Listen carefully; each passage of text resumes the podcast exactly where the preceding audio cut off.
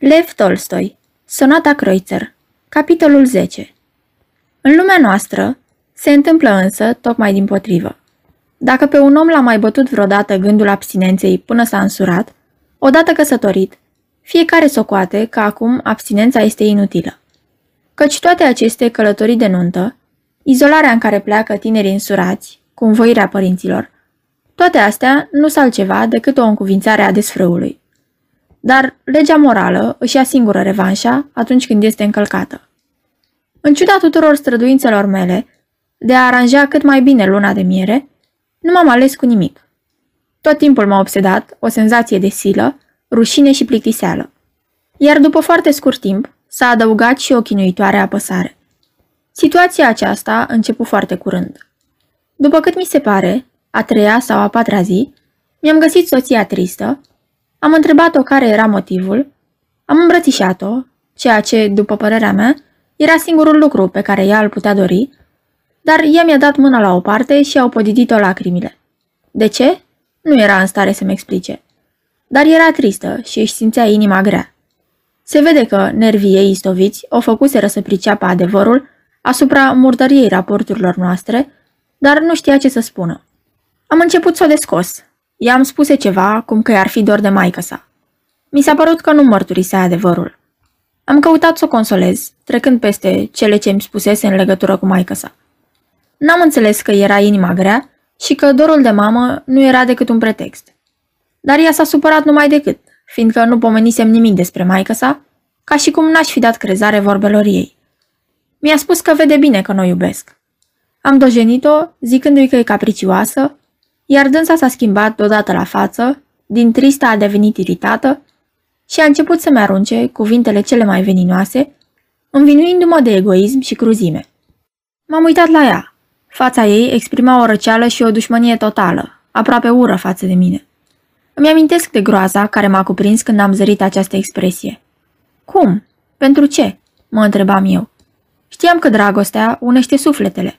Când colo, uite ce se întâmplă. Dar e cu neputință. Asta nu-i ea. Am încercat să o îmbunez, dar m-am izbit de un zid inexorabil de glacială și veninoasă ostilitate, încât nici n-am apucat să-mi dau seama că enervarea m-a cuprins și pe mine și ne-am aruncat unul altuia o grămadă de cuvinte neplăcute. Această cea dintâi ceartă a noastră mi-a produs o impresie îngrozitoare. Am numit-o ceartă, dar de fapt n-a fost o ceartă, ci exteriorizarea acelei prăpăstii, care de fapt se căsca între noi. Satisfacerea poftelor senzuale, secătuise iubirea și ne trezisem față în față în adevăratele relații dintre noi, adică doi egoiști, cu desăvârșire străini unul de altul, fiecare dorind a dobândi pentru sine cât mai multă plăcere prin celălalt. Eu am numit ceartă ceea ce se petrecuse între noi, dar n-a fost o ceartă, ci numai adevărata atitudine a unuia față de celălalt, atitudine care ieșise la iveală după potolirea simțurilor.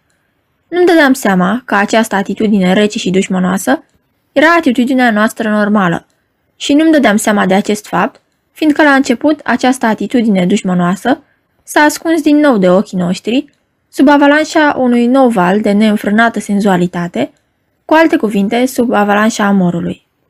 Am crezut, deci, că fusese numai o ceartă, după care a urmat împăcarea și că asta nu se va mai repeta. Dar tot în cursul lunii de miere, anume la foarte scurt timp, surveni o nouă perioadă de saturație, din nou am încetat de a simți nevoia unul de celălalt și din nou am avut o ceartă. Această a doua ceartă a fost pentru mine o surpriză și mai dureroasă decât cea dintâi. Așadar, prima nu fusese întâmplătoare, ci așa trebuia să fie și așa va fi și în viitor, îmi ziceam eu. Cea de-a doua ceartă m-a uluit cu atât mai mult cu cât izbucnise dintr-un motiv cu totul absurd. Ceva din cauza banilor pe care niciodată nu-i precupețeam și cu atât mai mult nu-i puteam precupeți acum, când era vorba de soția mea.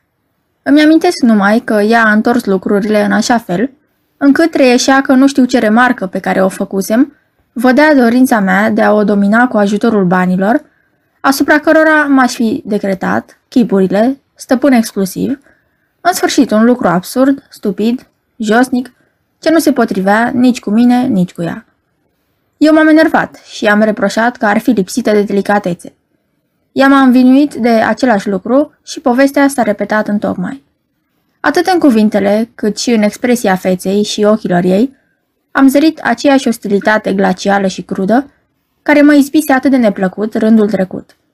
Îmi aminteam că mă sfădeam cu fratele meu, cu prietenii, cu părintele meu, dar între noi nu intervenea niciodată această furie veninoasă, deosebită, care se manifesta acum. După o vreme însă, această ură reciprocă s-a ascuns iarăși sub vălul dragostei, adică al senzualității, dar mă mai mângâiam cu gândul că aceste două certuri au fost greșeli ce puteau fi îndreptate. Dar iată că au intervenit a treia și a patra ceartă și am înțeles că faptul nu era întâmplător, ci că așa trebuia să fie și că așa va fi mereu, și m-am îngrozit, gândindu-mă la viitorul ce mă aștepta. Totodată mă obseda și gândul chinuitor că numai eu duc un trai atât de urât cu soția mea, un trai atât de diferit de acela la care mă așteptasem, pe când în alte căsnicii nu se întâmpla așa ceva. Pe atunci încă nu știam că aceasta este soarta tuturora, dar că toți, ca și mine, cred că numai ei au parte de o nefericire exclusivă și ascund această nefericire exclusivă și rușinoasă, nu numai de ochii altora, dar și de ei înșiși, refuzând să-și o mărturisească chiar lor. Această stare de lucruri a început din primele zile ale căsniciei noastre și a continuat tot timpul, sporind mereu în intensitate și înverșunare. În fundul sufletului simțisem chiar din cele dintâi săptămâni că am nimerit-o prost, că lucrurile au ieșit altfel decât m-am așteptat, că însurătoarea nu numai că nu este o fericire, dar e ceva foarte greu, dar, ca și toți ceilalți, nu voiam să o recunosc nici în sinea mea și n-aș fi recunoscut-o în sinea mea nici acum dacă nu s-ar fi sfârșit, și o ascundeam nu numai de alții, dar și de mine însumi. Acum mă mir că nu mi-am dat seama de adevărata mea situație și mi-aș fi putut da seama de ea, chiar numai din faptul că certurile izbucneau din motive atât de neînsemnate, încât după aceea, când ne potoleam, mi-era cu neputință să-mi amintesc de unde pornise totul. Nu izbuteam să dibuiesc cu rațiunea destule motive pentru a justifica neîncetata dușmănie ce se stârnise între noi. Dar și mai surprinzătoare era lipsa unor pretexte temeinice de împăcare. Uneori se rosteau cuvinte, explicații, ba apăreau chiar și lacrimi, dar alteori, of, și acum mă apucă scârba când îmi amintesc. După ce ne aruncam unul altuia cuvintele cele mai necruțătoare, chiar din senin schimbam priviri mute, zâmbete, sărutări, îmbrățișări. Uf, ce murșăvie! Cum de n-am văzut atunci toată ticăloșia faptelor acestora! În vagon intrară doi călători și pornirea se instala pe o banchetă mai depărtată. El tăcu până când aceștia se așezară, dar îndată ce s-au astâmpărat, își reluă povestirea, fără a pierde o clipă firul gândurilor sale. Căci ce e mai rău, începu el, e că în teorie se presupune că dragostea e ceva ideal, sublim, pe câtă vreme în practică, dragostea este ceva josnic, porcesc, de care ți-e scârbă și rușine chiar numai când îți amintești și vorbești de ea. Doar nu degeaba natura a făcut în așa fel, încât lucrul acesta să fie scârbos și rușinos. Iar de vreme ce îți produce scârbă și rușine, lucrurile trebuie luate așa cum sunt. Oamenii, dimpotrivă, se fac însă a crede că acest ceva scârbos și rușinos este sublim și înălțător. Care a fost cel dintâi indiciu al dragostei mele? Acela că m-am dedat exceselor animalice, nu numai fără a roși de ele, dar dimpotrivă, nu știu pentru care motive, simțindu-mă mândru de potența acestor excese fizice și fără a mă gândi câtuși de puțin nu numai la viața spirituală a nevestei mele, dar nici măcar la viața ei fizică. Mă întrebam uimit de unde provenea ostilitatea noastră reciprocă, deși lucrurile erau cât se poate de limpezi. Această ostilitate nu era decât protestul firii omenești împotriva elementului animalic. Mă uimea ura noastră reciprocă, dar nici nu se putea să fie altfel.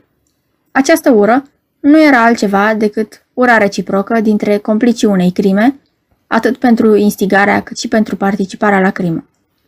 Și cum să nu-i spui în crimă, de vreme ce ea, sărmana, a rămas gravidă chiar din prima lună și totuși legătura noastră porcească a urmat mai departe. Crezi că mă abat de la subiect? Câtuși de puțin. Nu fac altceva decât să-ți povestesc cum mi-am ucis soția. La proces m-au întrebat cu ce, în ce fel mi-am omorât nevasta. Proștii. Ei își închipuiau că am omorât-o atunci, în ziua de cinci octombrie, cu cuțitul. Dar eu n-am omorât-o atunci, ci cu mult înainte. Așa cum își ucid soțiile toți. Și cu ce?" l-am întrebat eu. Uite, tocmai asta e partea surprinzătoare, că nimeni nu vrea să vadă un lucru atât de limpede și vădit, un lucru pe care doctorii sunt datori să-l știe și să-l propage, dar pe care îl trec sub tăcere, căci faptul e nespus de simplu.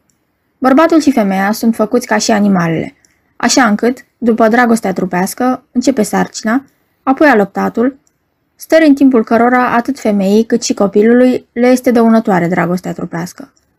Numărul femeilor este egal cu al bărbaților. Ce urmează de aici e limpede, după părerea mea. Și nu trebuie să fii cine știe ce filozof ca să tragi de aici concluzia la care ajung animalele, adică abstinența. Dar nu, știința a mers atât de departe încât a găsit nu știu ce leucocite care alergă prin sânge și tot felul de alte prostii inutile, dar n-a fost în stare să priceapă atâta lucru. În orice caz, n-am auzit ca știința să fi spus ceva în acest sens. Prin urmare, femeii nu-i rămân decât două alternative. Una, să facă din ea însăși un monstru, să nimicească totodată, sau să desfințeze treptat, în măsura necesității, facultatea ei de a fi femeie, adică mamă, pentru a-i da bărbatului posibilitatea de a se dărui netulburat și neabătut de sfrânării, sau cealaltă alternativă, care nici măcar nu este o alternativă, ci pur și simplu o încălcare grosolană, directă, a legilor naturii, care se săvârșește în toate familiile așa zise oneste. Mă refer la faptul că femeia, contrar firii sale, trebuie să fie totodată și însărcinată, și doică, și ibovnică, trebuie adică să accepte o situație la care nu se coboară niciun animal. Firește că nu pot ține puterile. De aceea vedem la femeile din lumea noastră, istericale, nervi, iar la cele din popor, hachițe, cum se spune în mod obișnuit.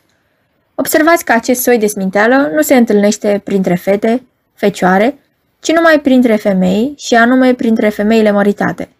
Așa e la noi. Tot așa este și în Europa. Toate spitalele pentru isterici sunt pline de femei care ne socotesc legea naturii.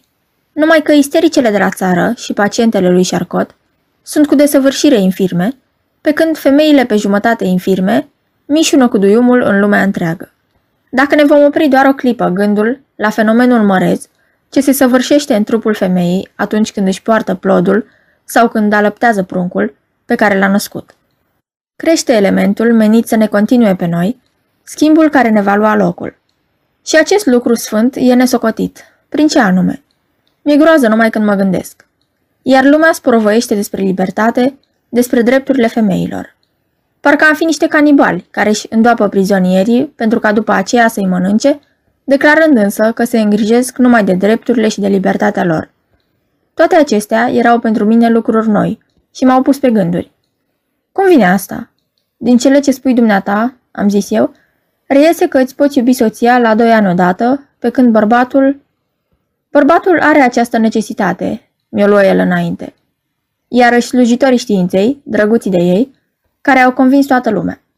Eu unul i-aș pune pe magii aceștia să îndeplinească ei funcția femeilor care, după părerea lor, sunt necesare bărbaților.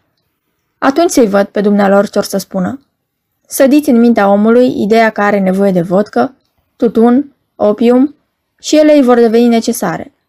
Așadar, Dumnezeu nu și-a dat seama de ceea ce este necesar și, fiindcă nu i-a consultat pe acești magi, au rânduit prost lumea. După cum vezi, lucrurile nu prea se leagă. Bărbatul are nevoie și trebuie, după cum au hotărât dumnealor, să-și satisfacă poftele și când colo în toată povestea asta s-a băgat nașterea și alăptarea copiilor, care împiedică satisfacerea acestei nevoi. Așa stând lucrurile, ce-i de făcut? Nu-ți rămâne decât să te adresezi magilor, că cei au să găsească soluția. De altfel, au și găsit-o. Of, când vor fi demascați odată magii ăștia cu toate minciunile lor. Ar fi timpul. Uite unde am ajuns. Oamenii își ies din minți și se împușcă și toate numai din această pricină. Și cum ar putea fi altfel? Animalele par a ști că urmașile perpetuează specia și respectă o anume lege în această privință. Numai omul nu o știe și nu vrea să țină seamă de ea. Singura lui grijă e să-și procure cât mai multe plăceri. Și cine, mă rog, face aceasta? Omul, regele naturii. Băgați de seamă că animalele se împreunează numai atunci când pot rodi urmași. Iar regele naturii, scârnavul, o face oricând, numai de dragul plăcerii. Mai mult decât atât, el ridică această îndeletnicire de maimuță la rangul de mărgăritar al creației, la rangul de iubire. Și în numele acestei iubiri, adică al acestei mărșăvii, distruge, ce anume, jumătate din specia umană. Din totalul femeilor, care ar trebui să-i fie ajutoare în mersul omenirii către adevăr și fericire, el, de dragul plăcerii, nu-și face din ele ajutoare, ci vrăjmașe. Gândește-te cine frânează pretutindeni progresul omenirii. Femeile. Și de ce anume? Numai din această cauză. Da, domnule, repetă el de mai multe ori, și iarăși porni să se agite, își scoase țigările și începu să fumeze, de bună seamă, în dorința de a se liniști în oarecare măsură.